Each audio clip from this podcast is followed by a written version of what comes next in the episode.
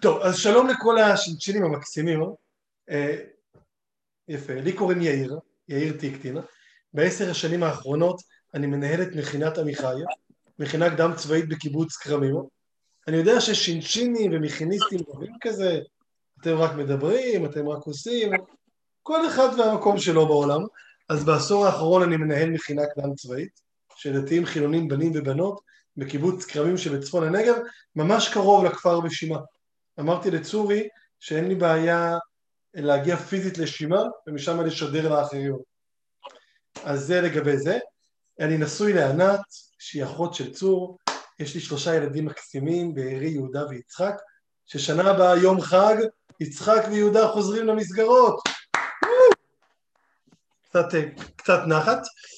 אה, זהו, מעבר לזה למדתי הרבה מאוד תארים אקדמיים, עשיתי תואר ראשון בפק"ם, שזה אומר פילוסופיה, שזה אומר פילוסופיה, כלכלה ומדע המדינה, ועשיתי גם אה, תואר בחינוך ב-ED במחשבת ישראל ומקרא, ועשיתי תואר שני בחינוך אזרחי ודמוקרטיה, דמוקרטיה, זה אומר סך הכל שיש לי תארים אקדמיים בתשעה דיסציפלינות שונות, פילוסופיה, כלכלה, מדע המדינה, חינוך, מחשבת ישראל, מקרא, חינוך אזרחי ודמוקרטיה, בשמונה דיסציפלינות שונות, שזה נותן איזשהו רוחב יריעה זה מאפשר לי לדבר על כלכלה או על פילוסופיה או על דמוקרטיה או על מחשבת ישראל עם איזושהי קרקע אקדמית מאחורה. זהו, ומה שצור ביקש ממני להעביר לכם זה מערך של ארבעה אבל באמת חמישה שיעורים, שיעור אחד על כל אחד מהשבטים בישראל. בעקבות הנאום של הנשיא ריבלין שאמר שהחברה הישראלית מורכבת מארבעה שבטים, השבט החילוני, החרדי, הציוני הדתי והערבי, לנסות ולעשות מעין מסע בחברה הישראלית. במציאות נורמלית היינו עכשיו נכנסים לאוטו או לאוטובוס ונוסעים לפגוש חרדים, לפגוש ערבים, אבל במציאות הלא נורמלית של הקורונה אנחנו נעשה איזשהו אה, מסע וירטואלי. זהו, לפני שנתחיל אני רוצה להגיד שיש לי הרבה ביקורת על נאום השבטים של ריבלין. א', איך אין שם שבט מסורתי? רוב הציבור בישראל הוא לא חרדי ולא ערבי, ולא חרדי אלא מסורתי, וזה שאין שם על מסורתי זה ביזיון, במערך שיעורים שלי יש שיעור על המסורתיים. ביקורת שנייה, האם זה בכלל נכון לדבר על ארבעת השבטים? האם לא עדיף לדבר על עם ישראל? עם אחד, גוי אחד בארץ, שעם ישראל היום, יש בתוכו, לצידנו, גם בני מיעוטים שצריך לנהוג בהם בצורה של הוגנות ושוויון. רגע, יאיר. כן. וואי וואי. אה, אני רק אומר שתן שנייה טיפה, חלק ראו את אה, נאום השבטים וחלק לא ראו. אה, בסדר. אז תן איזה... על הכיפאק. אני אגיד שבשיעור האחרון שלי אני אתייחס לנאום השבטים ולביקורות שיש לי עליו, אבל הנשיא ריבלין בעצם אמר, אי אפשר יותר לדבר על עם ישראל, על החברה הישראלית. כן? היום אולי עוד אפשר, אבל מבט חוזה עתיד לעוד עשרים שנה, אז בעוד עשרים שנה חמישים אחוז מילדי כיתה א' יהיו או חרדים או ערבים שלא מתגייסים לצבא.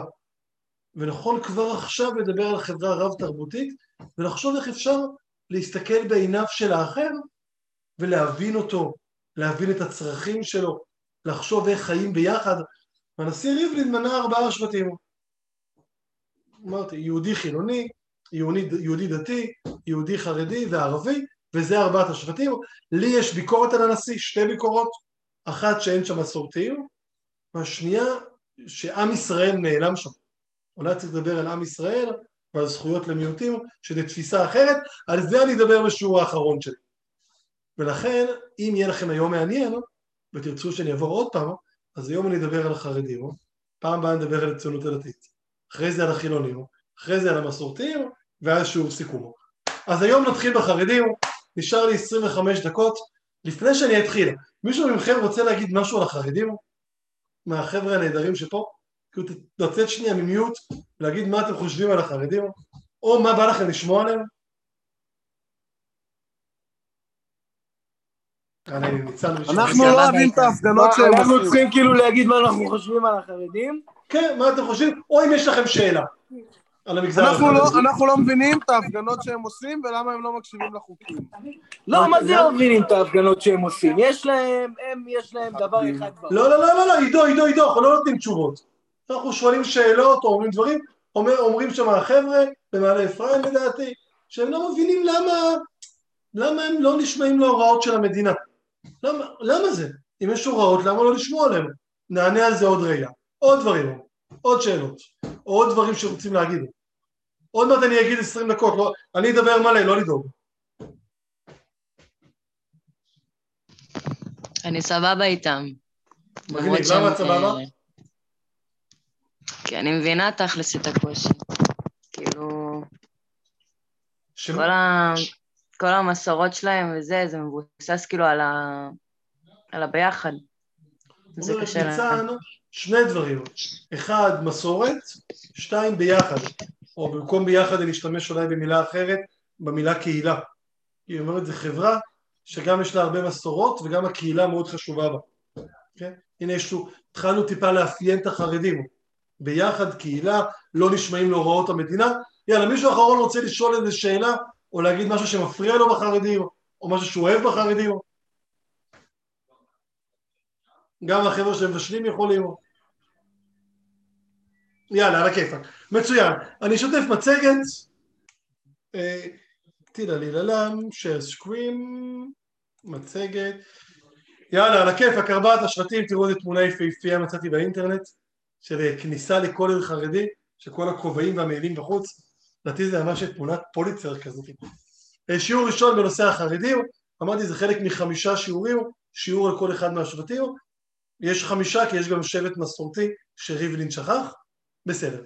אז אני רוצה להתחיל טיפה טיפה מנתונים, החרדים נקראים חרדים בגלל פסוק בישעיהו, שימו דבר אדוני החרדים אל דברו, הם חרדים אל דבר השם. אבל פירוש המילה חרד זה ירא, הם יראים, הם יראי שמיים, אבל זה גם המפחד. זאת אומרת, החרדים, אם היינו רוצים לתרגם את המילה חרדים לישראלית, הייתי אומר שזה קבוצת המפחדים. עכשיו השאלה ממה הם מפחדים. כן? מפחדים מהקדוש ברוך הוא, מפחדים מהמודרנה. אני אגיד לכם בהערת אגב שזה לפעמים כיף לתרגם מילים לישראלית. נגיד, אה, החג, מה החג הקרוב? פורים, כן? פורים זה לא מילה בעברית, פור זה מילה בפרסית, מי יודע איך אומרים פורים בעברית? אז הפסוק אומר שהפור הוא הגורל, אז חג הפורים זה חג הגורלות. אחי, אתה בא להשתכר איתי ביום הגורל הגדול? איפה אתה נמצא בליל הגורלות? פתאום שמתרגמים את השם של החג מעברית עתיקה לישראלית, אז חג הפורים זה יום הגורל. זה היום של הגורלות, זה לא סתם חג. אז בהקשר הזה, אם במקום חרדים תגידו פחדנים, זה יהיה מעניין, כן? מי אנחנו הפחדנים? עוד מעט נשאל ממה הם מפחדים. עד כדי כך שהם קוראים לעצמם בשם הפחדנים. זהו, טיפה נתונים, זה נתונים לשנת 2019, אנחנו עכשיו ב-2021, זאת אומרת עבר שנה וחודשיים מאז שהנתונים האלה הוצגו, אבל ב-2019 היה מיליון מאה עשרים וחמש אלף חרדים מתוך תשעה מיליון אנשים באוכלוסייה, זה אומר 12% מאוכלוסיית ישראל ובאזור ה-16% מהאוכלוסייה היהודית. נתון מעניין על החרדים, שחצי מהחרדים פחות מגיל 14. זה אומר שבעוד עשר שנים שהם יהיו בני 24 עם ילדים, המספר שלהם יגדל כמעט פי שניים. זאת אומרת, אוכלוסייה מאוד מאוד צעירה. כ-65% ממנה פחות מגיל 18, או הגיל החציוני במגזר החרדי הוא גיל 14, חצי מה... כן? אה, אה, פעם היה ראיון עם ראש העיר של העיר החרדית אה, מודיעין עילית, והוא אמר שהוא ראש עיר של, עיר של ילדים, כי אם במקום נורמלי, בעיר נורמלית, חצי נגיד מבוגרים וחצי ילדים, או 70 אחוז מבוגרים, 30 אחוז ילדים, בביתר עילית 70 אחוז ילדים, 30 אחוז מבוגרים. העיר הצעירה בישראל, הגיל בביתר עילית איזה גיל שבע או שמונה, הגיל החציוני. אה, וזה דבר שצריך להכיר אותו. ההנחה היא שבשנת 2065 החרדים יהיו שליש מהחברה הישראלית. כן? שליש חרדים, שליש ערבים, שליש חילונים, לא יהיה, לגמ... לא יהיה רוב ציוני בישראל ב-2065 בכל מקרה. אה, זה ההנחה, ולכן השאלה מה קורה עם החרדים היא גם שאלה על עכשיו, אבל היא גם שאלה איפה נהיה בעוד עשרים שנה. שהם יהיו שליש מהאוכלוסייה, אז זה מבחינת נתונים. מצד שני, כרגע החרדים הם בסך הכל 10% מהאוכלוסייה. כן? הם לא, לפעמים אתה רואה מלא חרדים וכולי, חבר'ה הם עשר אחוז, אחד מכל עשרה אנשים בישראל הוא חרדי, או עשרה אחוז, זה הנתונים, יש פה למטה גרף, קשה לראות, אבל ב-2064 יהיו אה, שישה מיליון חרדים ותשעה מיליון יהודים חילונים, עדיין לרוב חילונים, שלושה מיליון ערבים. טוב, מדהים, יפה. אז איך החרדים נוצרו? בשביל זה אני צריך לעבור שקף. יש פה שקף עם שלוש תמונות וקצת אה, מספרים של שנים. אחרי שראיתם שהשקעתי בשקף, אני אדבר בלי שקף. בעשר דקות שנותרו לי. תראו, אחד מהדברים שהחרדים טוענים פעם אחר פעם, זה שסבא של סבא שלכם גם היה חרדי. היה חרדי. שהחרדים הם היהודים האותנטיים, כמו שיש את הפלאפל קריטי המקורי ברחובות, ולידו פלאפל קריטי המקורי מקורי, אז כאילו החרדים אומרים אנחנו האותנטיים, אנחנו המקוריים. וזו טענה שהיא מעניינת, אבל היא לא נכונה. אוקיי, פשוט ככה. כשמסתכלים אחורה בהיסטוריה, אז יותר נכון לציין את זה אחרת. במאה ה-18 קרו שני תהליכים במערב אירופה, שהם קורים בעיקר בעיר ברלין. תהליך אחד נקרא ההשכלה, בלי יותר מדי לבלבל לכם במוח, זה יהודים שהפסיקו לקיים תורה ומצוות, ובמובן מסוים חלקם הגדול גם התנצר. ראש וראשון ליהודים המשכילים זה משה מנדלסון, כן, שאמר אני אהיה גרמני ואהיה כזה יהודי בקטנה. למשה מנדלסון אין אפילו נין יהודי אחד. כן, עוד היה לו קצת נכדים יהודים, אבל בסוף הם כולם התבוללו, וזה נקרא תנועת ההשכלה, שאמרה בואו ניפתח אל העולם, בואו נלך לבתי ספר כלליים, בואו נלך לאוניברסיטאות, ולא נשארו יהודים. ותנועה שנייה נקראת התנועה הרפורמית. כאשר התנועה הרפורמית הייתה תנועה שאמרה, היא ראתה המון המון יהודים שמתנצרים. היום אנחנו רגילים להגיד שהרפורמים זו תנועה בדרך החוצה מהיהדות, אבל כשהתנועה הרפורמית הוקמה, היא הוקמה בתור תנועה שבאה לשמור את היהודים. הם ראו שהיהודים הולכים לאוניברסיטה, ושם הם נאלצים ללמוד בשבת, ולא שומרים שבת בכלל, ולא לא מתחתנים עם יהודים. אמרו הרפורמים, בזמן שאתם באוניברסיטה, בואו תשמרו לפחות על חלק. אז תכתבו בשבת, אבל תעשו גם קידוש. והתנועה הרפורמית התחילה בכלל בתור איזו תנועה שניסתה להגיד ליהודים שבחרו להיות משכילים, אתם עדיין יכולים גם להישאר יהודים, פשוט נעשה יהדות שהיא מרוככת, נעשה יהדות שהיא קלה יותר, יהדות שיש בה פחות מצוות. וקודם כל הייתה ההשכלה והרפורמה. ואז שראו היהודים בהונגריה, במיוחד גדול הדור במאה ה-18, החתם סופר, שמו הפרטי היה משה סופר, אבל הוא נקרא על שם הספר שלו, לספר שלו קראו חידושי תורת משה, ראשי תיבות חתם, אז החתם סופר על שם הספר שלו, שהוא ראה את היהודים שנלכים להשכלה ומתבוללים, או את היהודים שהולכים אל הרפורמה, הוא אמר חבר'ה, צריך לעשות דבר מה. והחליט שמאותו יום ואילך מגביהים את החומות, יוצרים חומות בין היהודים ללא יהודים, או בין יהודים לומדי התורה לבין המשכילים, אירוע שנקרא הפרדת הקהילות, שבו מפרידים את הרפורמים מתוך האורתודוקסים בין השאר, ועושים איזושהי חומה גדולה על מנת שהיהודים לא יברחו אל ההשכלה ואל הרפורמה. ומאותו רגע נוצרה החרדיות. עכשיו למה זה דבר חדש מה שאני אומר לכם? כי מה שאני בעצם אומר לכם שהחרדים הם תנועה מודרנית. החרדים הם תוצאה של המודרנה. כמו שהרומנטיקה היא תוצאה של המודרנה, אנשים נמאס מיותר מדי טכנולוגיה, אז הם אמרו בואו נחזור אל הטבע, אל הרומנטיקה. החרדים היא בעצם תופעה מודרנית. היא תופעת נגד לרפורמה. קודם היה רפורמים, ואז היו חרדים. חרדים היא תופעה חדשה, לפני המאה ה-18 לא היו חרדים. תופעה חדשה שנוצרה כנגד הרפורמה. והחידוש הגדול שלהם היה האמירה חדש אסור מן התורה. אוקיי? Okay? יש לי עד 3.35, כי התחלתי ב-3.5, יש לי עוד רבע שעה.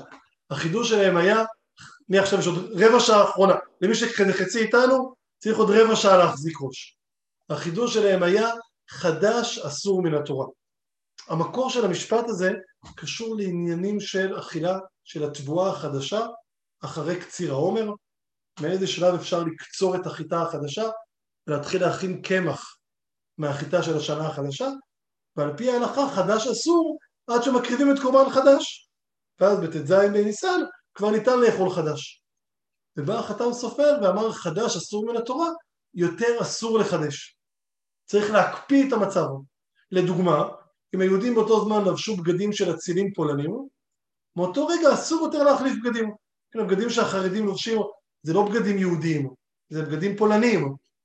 אבל מיד אחרי זה הוקמה פרוסיה ופולין פתאום הוקמה באביב העמים, הם החליפו את הבגדים שלהם. אמר החתם סופר, אנחנו נשאר עם הבגדים הפולנים של פעם. הבגידה הצולה של האצולה הפולנית של פעם. למה?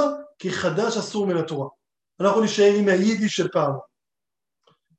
מה שמגניב שחדש אסור מן התורה, זה עצמו זה חידוש. זאת אומרת, החתם סופר חידש ואמר שחדש אסור מן התורה. 1800 שנה היהדות התקיימה, שכל הזמן ההלכה התחדשה, עד שבא החתם סופר, אמר מהיום יותר ליהדות אסור להתחדש. וזה עצמו זה חידוש. יש חידוש שחדש אסור מן התורה. עכשיו, החתם סופר היה אדם שיצא הכי נגד התחדשות, אבל איך קוראים לספר שלו? חידושי תורת משה. ראשי תיבות חתם, כן? חידושי תורת משה מתנגד להתחדשות. יפה, זהו. תראו, אפשר מאוד מאוד לרדת על התפיסה הזאת. על התפיסה הזאת שאומרת אה, שחדש אסור מן התורה. כי תמיד היהדות הייתה דת שמתפתחת. זה היה הרעיון של התורה שבעל פה, של אגדות כמו תנורו של אחנאי, שתמיד ניתן לשנות את ההלכה, וההלכה משתנה מדור לדור על ידי פוסקי הדור. אז אפשר מאוד מאוד, כאילו להגיד, מה פתאום החתם סופר עשה כזה חידוש גדול שהחליט שיותר ההלכה לא מתחדשת, אוקיי? אבל גם אפשר לנסות להבין אותו. תראו, נניח ומחר יש סופת טורינדו. אתם רואים את הסופה קטרינה, כמו שהייתה בארצות הברית לפני שנה וחצי, הולכת ומתקרבת אל החוף. אז אדם שיגיד שהוא יורד למרתף וסוגר את כל הדלתות ונועל את עצמו, יהיה אדם רציונלי. לא תגידו לו, היי, איזה פחדן אתה. או אדם שיחליט שהוא בונה חומות גבוהות ומנסה להיות בתוך החומות, הוא מגביה את החומות של הגטו, גטו מרצון, הוא מגביה את החומות, הוא קורא לעצמו נטורי קרתא, הוא קורא לעצמו שומר החומות. אדם שיחליט שהוא מגביה את החומות, יהיה בזה היגיון, כי בחוץ יש סופה. עכשיו תחשבו על זה לעומק. יהודים מתבוללים, יהודים נהיים רפורמים, עוזבים את הדת, הכל מתפורר. זה רק הגיוני להחליט שנבנה חומה. זה רק הגיוני להגיד שבואו, בואו שיהיה לנו בגדים אחרים מלהם, שיהיה לנו שפה שונה מלהם, שיהיה לנו, שנהיה, שנצליח, שנצליח לשמור על עצמנו. כן, ממה החרדים מפחדים? מי אנחנו? הפחדנים, החרדים, אז הם גם יראים לדבר השם, אבל הם גם מפחדים מהמודרנה, ובצדק. כי יש סיכוי טוב שאם ילכו אחרי המודרנה, הם לא יהיו דתיים, כן? במגזר הציוני דתי, שהם חולקים על החרדים לא רק בשאלה של היחס למדינה, אלא גם בשאלת היחס למודרנה. אז הנה מגזר אחר שאמר אני אהיה גם דתי וגם מודרני, ו-30% ממנו כבר לא דתי, מהנוער שלו. אצל החרדים אולי 5%. למה? כי הם שומרים את החומות. יש בזה היגיון. זה לא דבר שהוא לא הגיוני. להגיד שכשיש כזאת סופה חזקה, בואו נגביה את החומות. אנחנו באמת מפחדים. מצד שני, יש עם זה בעיה. הבעיה של התורה לא מתחדשת, כן? הבוקר דיברתי עם החניכים שלי על תפילה שאנשים אומרים בתפילת מנחה בתשעה באב, שבה אומרים בתפילה על ירושלים האבלה מבלי בניה. אז יש ירושלים לא גרים בה יהודי, החרבה מבלי בניה. ואמרתי להם, איך אתם, אנשים דתיים, יכולים להתפלל את זה, שזה שקר. היום ירושלים מלאה בעם ישראל, יש לנו יותר יהודים בירושלים מאשר בבית שני, או מאשר בבית ראשון. ירושלים פורחת. אמרתי להם, לא מפריע לכם שאתם משקרים? אז הם ענו לי בחזרה, אם נשנה את התפילה הזאת, אז אולי נשנה גם עוד תפילות שהן לא נכונות. נשנה עוד ועוד דברים. יש כאן מדרון חלקלק שיכול לרדת כלפי מטה, ולכן עדיף לשקר בתפילה. זה תפיסה חרדית. בואו לא נחדש את ההלכה, כי אם נחדש אותה, יקראו לי, כי אני אמרתי להם שאני עושה תפילה אחרת, אני נגיד, אני בבוקר מתפלל, ואני לא אומר שלא עשה לי אישה, אני כל בוקר אומר שברא לי בצלמו. אמרו לי, מה אתה רפורמי? זו תפיסה מסוימת. האם כל שינוי בהלכה זה להיות חלק מהתנועה הרפורמית? זה מה שטען החתם סופר, שחדש אסור מן התורה, שההלכה צריכה להשתמר, שצריך לבנות חומות. איך בונים חומות? יש כל מיני דרכים לבנות חומות. חלק מהחומות הן חומות פיזיות, על ידי בניית שכונות לחרדים. זאת אומרת, היפרדות. חלק מהחומות קשורות ללבוש. אם אני אתלבש שונה מההמונים, אני אהיה מסומן, כולם יראו שאני שונה. חלק מהחומות קשורות לשפה, בואו נדבר ביידיש. קשורות כמובן למערכת החינוך, חינוך שהוא נפרד.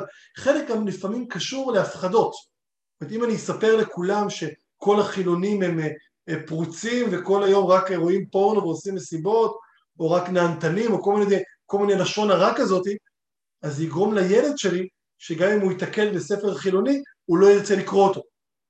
ככה אני יוצר חומה שהיא לא חומה פיזית, אבל היא חומה רוחנית.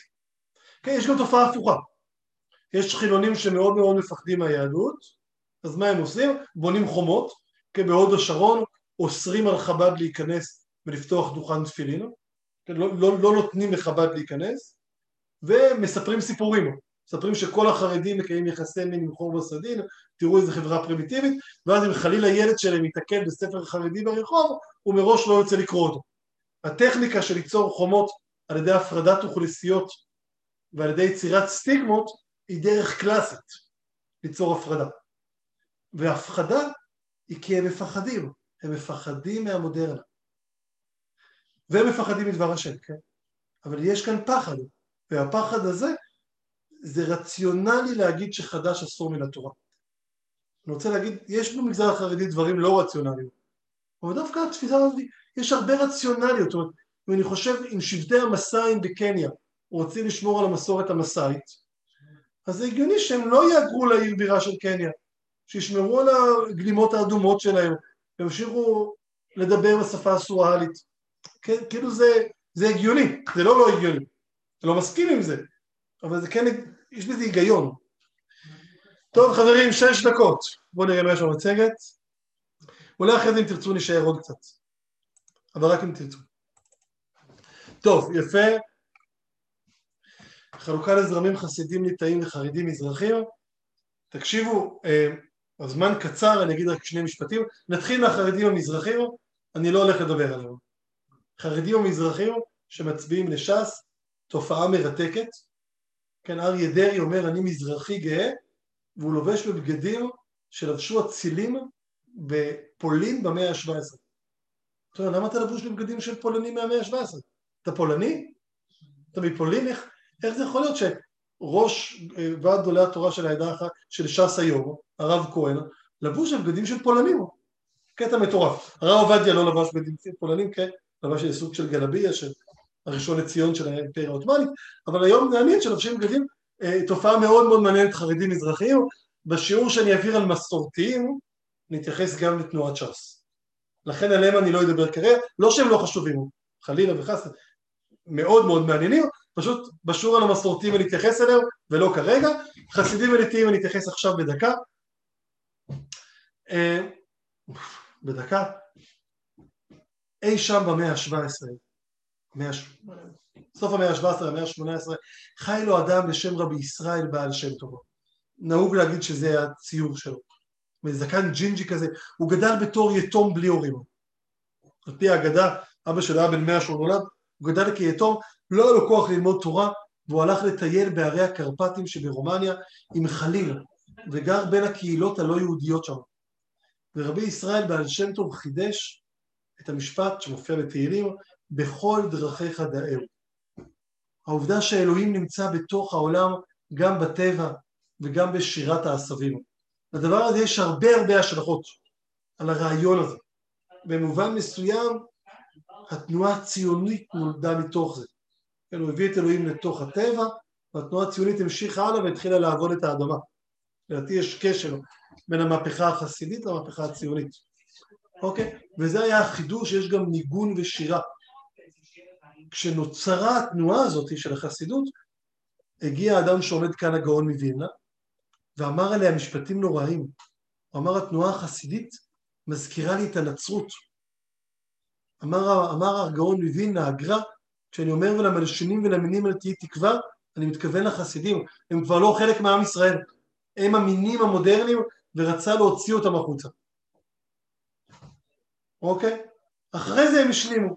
גם החסידים וגם הליטאים נשארו יהודים, ושניהם נאבקו ביחד במודרנה, והתנועה החסידית שהתחילה כתנועה מהפכנית של שירה וריקוד וטבע, לאט לאט התקבעה, ונהיו גם אנשים של לבושי שחורים, שלא מחדשים בהלכה, שממשיכים לדבר ביידיש, ועדיין יש הבדלים בין חסידים לליטאים, יש להם שתי מפלגות שונות, דגל התורה ויהדות התורה, והם התאחדו ביחד בסיעה משותפת שנקראת אגודת ישראל. העובדה שהם נמצאים באותה סיעה אומרת שכנראה הם לא כל כך שונים זה מזה. עדיין, הם באותה מפלגה, אבל הם שתי סיעות. בפוליטיקה הישראלית, מפלגת אגודת ישראל מורכבת משתי סיעות, מדגל ויהדות, מחרדים וליטאים, בעבר היה ביניהם מחלוקת איומה, והיום מחלוקת די נעלמה, כי שניהם ביחד נאבקים בחילוניות, או בחילוניות, או במודרנה, אבל זה שני זרמים שראוי להכיר, יש ביניהם הבדל סוציולוגי. נגיד חסידים הרבה יותר עובדים, בסדר? מאשר אה, אה, ליטאים שפחות עובדים, שיותר לומדים תורה. חסידים הרבה יותר נשמעים לרב שלהם, מאשר אצל הליטאים שיש יותר חשיבה עצמאית. יש תופעות שונות. אני שנייה אפסיק את זה. מישהו יודע כמה אחוז מהחרדים עובדים? כמה רק לומדים תורה? מישהו רוצה לנחש? בואו נלך רק על הגברים. מהגברים החרדים, כמה לדעתכם לומדים וכמה עובדים? זו שאלה קצת קשה כי בלמ"ס אין הגדרה של חרדי לגמרי, אבל על פי הנתונים שבידינו, כן, כמה? 30 אחוז אני אומר. 30 אחוז עובדים? ככה, הימור פרוע. בכיף. עוד מישהו רוצה לנחש סתם, מעניין. כמה אחוז מהנשים עובדות לדעתך? מהנשים החרדיות? פחות, יש להם איזה עשר. עשר. אני הייתי אומר 40 אחוז. 40. טוב. אז הנתונים של המכון הישראלי לדמוקרטיה, לא כזה קל לאסוף נתונים כי מדינת ישראל לא יודעת מי חרדי ומי חילוני, היא יודעת מי גר בביתר עילית ומי גר במודיעין עילית, הכי קל לאסוף נתונים דרך היישובים, אבל אז אתה מפספס חלק מהחרדים, לכן יש שאלה מתודולוגית איך לאסוף את הנתונים, אבל הנתונים של המכון הישראלי לדמוקרטיה ש-52% מהגברים החרדים עובדים, נכון לשנת 2019. זאת היום כבר רוב החרדים עובדים, אבל זה רוב בקטנה, כן? 48% מהחרדים לומדים תורה מהבוקר עד הערב ומקבלים כסף רק על לימוד תורה. זהו, אצל הנשים החרדיות... יאיר, זה אמור להיות פשוט לבדוק את זה, הרי כמה כסף עכשיו הם בכוללים. נכון, נכון, צודק, צודק. כן, כוללניק מקבל 800 שקל לחודש מהמדינה, על זה שהוא יושב בכולל ולומד, זה מעט מאוד כסף, אבל זה כסף שהוא מקבל רק על זה שהוא לומד תורה. טוב, יפה, אז זה, אה, זה, אצל הנשים החרדיות, משהו כמו 70% מהנשים עובדות. לא כמו בחברה הבדואית, לא כמו בחברות המסורתיות הערביות. 70% מהנשים החרדיות הן המפרנס העיקרי בבית גם, שמרוויחות יותר כסף מהבעל, האישה החרדית היא ג'דאית, היא אישה חזקה, היא אחראית על חשבון הבנק, ודרך זה שהיא אחראית על חשבון הבנק, היא בעצם יותר דומיננטית בבית. אנחנו עכשיו בתקופה איומה, איומה של רצח של נשים על ידי, על ידי הבעלים שלהם, חלילה, כן? על ידי בני זוגם, דבר נוראי. אה, לפחות נכון לעכשיו במגזר החרדי המגפה הזאת היא לא הגיעה, אולי כי מודל הגבריות שם הוא שונה. הגבר שם לא מפרנס, הוא לא אחראי על חשבון הבנק. המחשבה שהגבר יגיד לאשתו אל תקני או כן תקני, נראה לי שאצל החרדים זה הפוך. שהיא תגיד לבן זוגה תקנה או לא תקנה, כי היא המפרנסת. אוקיי? מודל הגבריות החרדי הוא אחר, הוא הדינוע העצני שמתעדן כתולעת, כן, החרדי הגב גבר זה החרדי שהוא כולו לבן והוא כולו רק לומד תורה ולא רואה שמש. זה, זה מודל אחר של גבריות, כן, של גבריות נשית, כן? מודל אחר לגמרי. טוב חברים אני מסיים, אני אראה שני השקפים האחרונים ואז אני אשאר עם מי שרוצה. אבל רגע רגע רגע רציתי לשאול כן. שאלה. כן, שנייה, רציתי לשתף. בעצם הנשים החרדיות מעריצות הגברים שלהם על זה שהם לומדות, הם לומדים תורה, וכאילו מבחינתם הן צריכות לשרת אותה, כאילו זה זה. זה מה שהבנתי מדבריך. תראה, אתה שואל שאלה טובה מאוד מאוד מאוד. אז רציתי לסיים את השיעור היום, להביא לכם את הפרק השני מתוך ארבעת הפרקים שיאיר שרקי עשה על החברה החרדית. כל פרק הוא 15 דקות, ולדעתי הפרק השני הוא פרק מצוין. ויאיר שרקי מראיין שם כל מיני אנשים.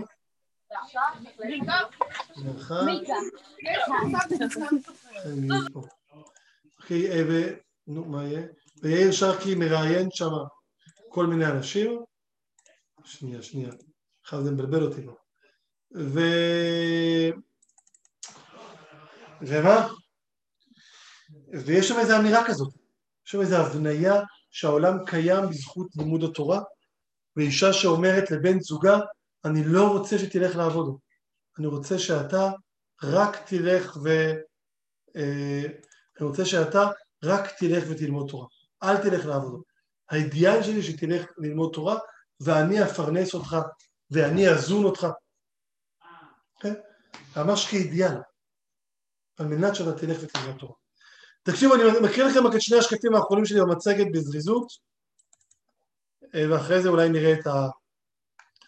תראו, הרמב"ם במאה ה-13, בספרו החשוב במשנה תורה לרמב"ם, פסק ככה: כל המשים על ליבו שיעסוק בתורה ולא יעשה מלאכה. רק מי שחושב בלב שלו, אני רק ילמד ולא יעבוד, שנייה אחת, אני רק ילמד ולא יעבוד, ויתפרנס מן הצדקה, ויתפרנס על חשבון משלם המיסים, הרי זה חילל את השם. כי מי שמחלל את השם, אין לו חלק לעולם הבא. וביזה את התורה, וקיבע מאור הדת, וגרם רעה לעצמו, ונטל חייו מן העולם הבא. לפי שאסור ליהנות בדברי תורה בעולם הזה. ועל פי הרמב"ם, מי שלומד תורה ומקבל על זה משכורת של כוללניק, זה אדם שמחלל שם שמיים, מבזה את התורה, נותן, לא יהיה לו חלק לעולם הבא. זאת אומרת, כל החרדים שאתם רואים היום בכוללים, זה אנשים שאין להם חלק לעולם הבא, כי הם מבזים שם שמיים. זה מה שכותב, עכשיו, בשפה כל כך חריפה. אמרו חכמים, כל אינם דברי תורה, נטל חייו מן העולם, והוציאו ואמרו, לא תעשה מטרה להתגדל בהם, ולא כבודו לחפור בהם, והוציאו ואמרו, אהוב את המלאכה ושנא את הרבנות, וכל תורה שאין לי מלאכה, שפה בטלה, בסוף אדם זה שהוא מנסתם את הבריות. בסוף הוא יהיה שודד, או יעבוד בשחור ולא ישלם מיסים, של סוג של איסטור.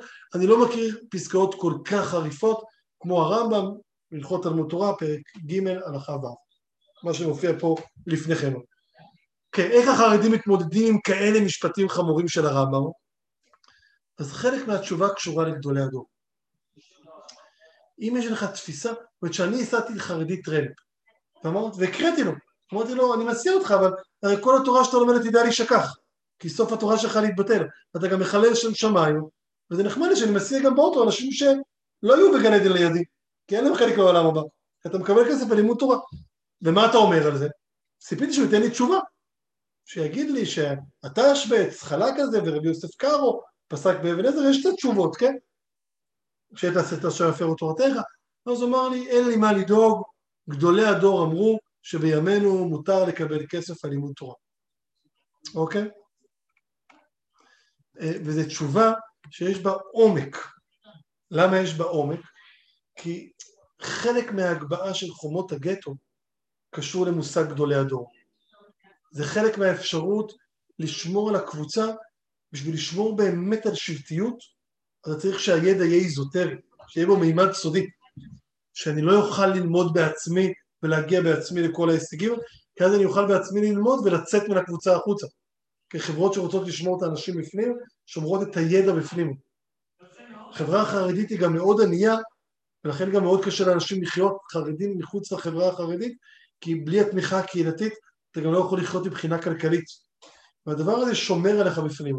שאומר לי שאני לא יודע מה התשובה לרמב"ם, מה לאותו חרדי, אבל גדולי הדור אמרו ואני סומך עליהם. זה איזושהי חלק מתפיסה מסורתית, שבה יש את גדולי הדור והם אלה שיודעים, ואני לא צריך לחפש בעצמי את התשובה. לדבר הזה יש חיסרון. היתרון בזה שזה שומר על מסורתיות. החיסרון בתפיסת גדולי הדור, שזה מחלחל גם ללימוד שלך, ואז הלימוד שלך הוא פחות חדשני. תראו, למרות שיש כל כך הרבה חרדים שלומדי תורה, לא יוצאים הרבה ספרים במגזר החרדי. יש הרבה חידושי תורה שיוצאים דווקא בציונות הדתית, ולדעתי זה קשור לכך שבמגזר החרדי יש פחות חשיבה עצמאית, ולכן יוצאים פחות חידושי תורה. כי תפיסת גדול הדור לא כך מאפשרת לי לחדש בתורה, כי הוא הגדול, וחדש אסור מן התורה. כן, שאלתי פעם חרדי, איך בחופה שלך עמדת ושיקרת? אמרת, אני אזון אותך ואקלקל אותך ואפרנס אותך כגין גברים יהודיים, אז או ששיקרת בחופה, או שאתה לא גבר יהודי, כי גברים יהודיים מפרסמים וזנים את נשותיהם, זה מה שאומרים בכתובה. מה, כאילו שיקרת? עשית, הצלבת אצבעות מאחורי הגב? אז הוא אומר לי, אני עמדתי את החופה כמו שצריך, כמו שגדולי הדור אמרו לי להגיד. כאילו, זו התשובה. לא לא תשובה פנימית, שאומרת שבעצם יש חילוק ויש שיטה א' ושיטה ב' ולפי, זה לא הייתה התשובה שלו. זה, כן? וזה מחשבה אחרת. טוב חברים, אנחנו מסיימים, אני רוצה להגיד מילות סיום. מילות סיום שהן חיוביות. אחד, יש היגיון אל מול מה שקורה בחוץ, אל מול המודרנה, ההשכלה, הרפורמה, יש היגיון בלהסתגר. זה אחד. שתיים, בתוך החברה החרדית קורים דברים נפלאים שקשורים לחסד, קשורים לקהילה, קשורים למשמעות. באופן מפתיע או לא מפתיע, החברה החרדית היא החברה המאושרת בישראל. בכל סקר יש מדד עושר מ-0 ל-10 שנעשה בארץ ובעולם בעזרת שאלות והחרדים יוצאים כל כך מאושרים יותר מהמקסיקנים והארגנטינאים שהם אלופי העולם בעושר, חרדים יותר מאושרים מהם.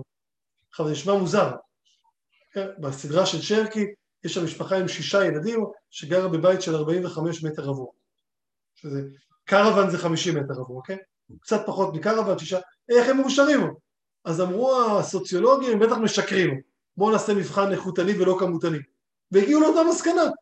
אז אמרו, טוב, בואו נצליב כמותני ואיכותני, בטוח יש כאן איזה פאק במתודולוגיה של המחקר. והתשובה היא שאין פאק במתודולוגיה. החרדים באמת יותר מאושרים. כי כשיש לך זהות, ויש לך משמעות, ויש לך מטרה, ויש לך קהילה, ויש לך משפחה, אז אתה מאושר. ואם הרבה אנשים אומרים שהמעשה הרציונלי ביותר זה לרדוף אחרי העושר, זאת אומרת זה לא רציונלי לעשות דברים שמונעים ממך להיות מאושר, אז זה מאוד רציונלי להיות חרדי, וכך להיות מאושר.